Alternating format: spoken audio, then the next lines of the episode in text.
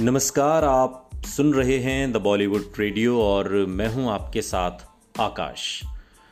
दोस्तों, आज किस्सा उस कलाकार का जिसने रेखा से मोहब्बत की और हार मिली सुपरस्टार राजेश खन्ना से।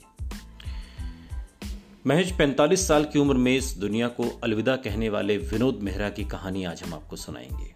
70 और 80 के दशक की बात करें तो अपनी सहज अभिनय शैली प्यारी सी मुस्कान और अपनी बोलती हुई आँखों की चमक से लाखों लोगों के दिलों में अपनी जगह बनाने वाले एक्टर विनोद मेहरा उस दौर के एक महत्वपूर्ण अभिनेता रहे। विनोद मेहरा का जन्म 13 फरवरी साल 1945 को पंजाब अमृतसर में हुआ था। तब उनकी दीदी शारदा फ़िल्मों में सपोर्टिंग एक्ट्रेस हुआ करती थी और इसी बीच विनोद मेहरा को भी फ़िल्मों में काम का मौका मिल गया। विनोद की उम्र उस वक्त सिर्फ़ तेरह साल की थी, जब उन्हें पहली बार फ़िल्म रागिनी में एक चाइल्ड आर्टिस्ट के रूप में काम करने का मौका मिला। बाल कलाकार के रूप में उन्होंने अपने सहज अभिनय से सबका दिल जीत लिया और फिर एक के बाद एक कई फ़िल्में की। इसके बावजूद उनका मन कभी अभिनेता बनने को नहीं हुआ। साल 1965 की बात है, जब विनोद मेहरा एक प्राइवेट कंपनी में मार्केटिंग की नौकरी कर रहे थे।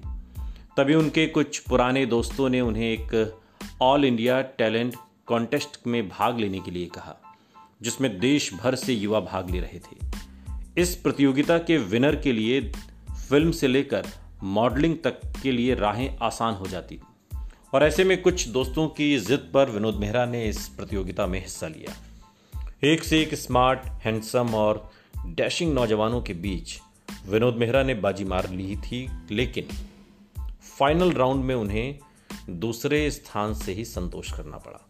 और इस टैलेंट कॉन्टेस्ट के विजेता बने थे राजेश खन्ना, जो बाद में देश के पहले सुपरस्टार बने और विनोद मेहरा इस कंपटीशन में दूसरे नंबर पर रहे।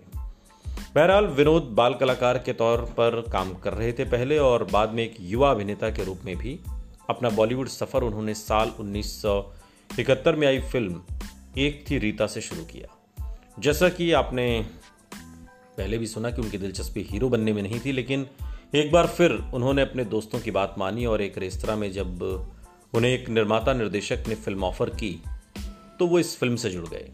इसके बाद विनोद मेहरा ने तमाम स्थापित अभिनेताओं के बीच अपनी एक अलग और सौम्य सी जगह बनाई।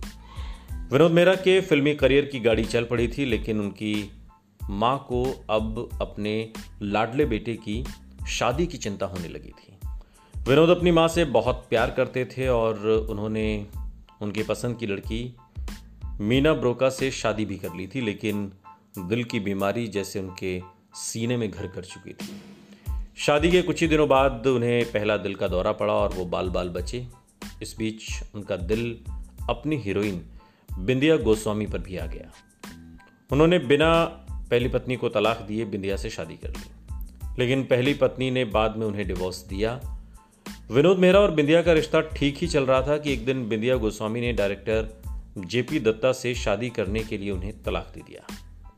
बिंदिया से अलग होने के बाद विनोद मेहरा ने तीसरी शादी किरण से साल उन्नीस सौ अठासी में की और इस शादी के दो साल बाद ही उनका निधन हो गया। किरण के विनोद से तब दो बच्चे भी हुए, बेटा रोहन और बेटी सोनिया। ये दोनों बच्चे आज अभिनय की दुनिया में सक्रिय हैं और अपने स्तर पर संघर्ष कर रहे हैं। आपको बता दें कि विनोद मेहरा और रेखा के प्यार के किस्सों ने भी तब खूब सुर्खियाँ बटोरी थी। खबरों की माने तो विनोद मेहरा ने रेखा से शादी की थी, ये शादी कलकत्ता में हुई थी, और इसके बाद विनोद मेहरा रेखा को अपने घर ले गए, लेकिन विनोद मेहरा की माँ कमला मेहरा ने रेखा को अपनी बहू के रूप में स्वीकार करने से मना कर दिया। कहा तो यहाँ तक जाता है कि कमला को रेखा के अतीत के बारे में पता था कि वो एक बिन ब्याही माँ की बेटी है। इसलिए कमला ने रेखा को घर में घुसने ही नहीं दिया। और ऐसे में विनोद मेहरा भी कुछ कर नहीं पाए और यह रिश्ता वहीं दम तोड़ गया। हालाँकि रेखा और विनोद मेहरा की शादी का कोई सबूत नहीं है। रेखा भी इस बात का खंडन कर चुकी है और एक इंटरव्यू में रेखा ने इस तरह की खबरों को महज अफवाह और विनोद मेहरा को अपना शुभचिंतक बताया था।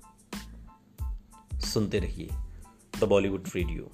सुनता है सारा इंडिया।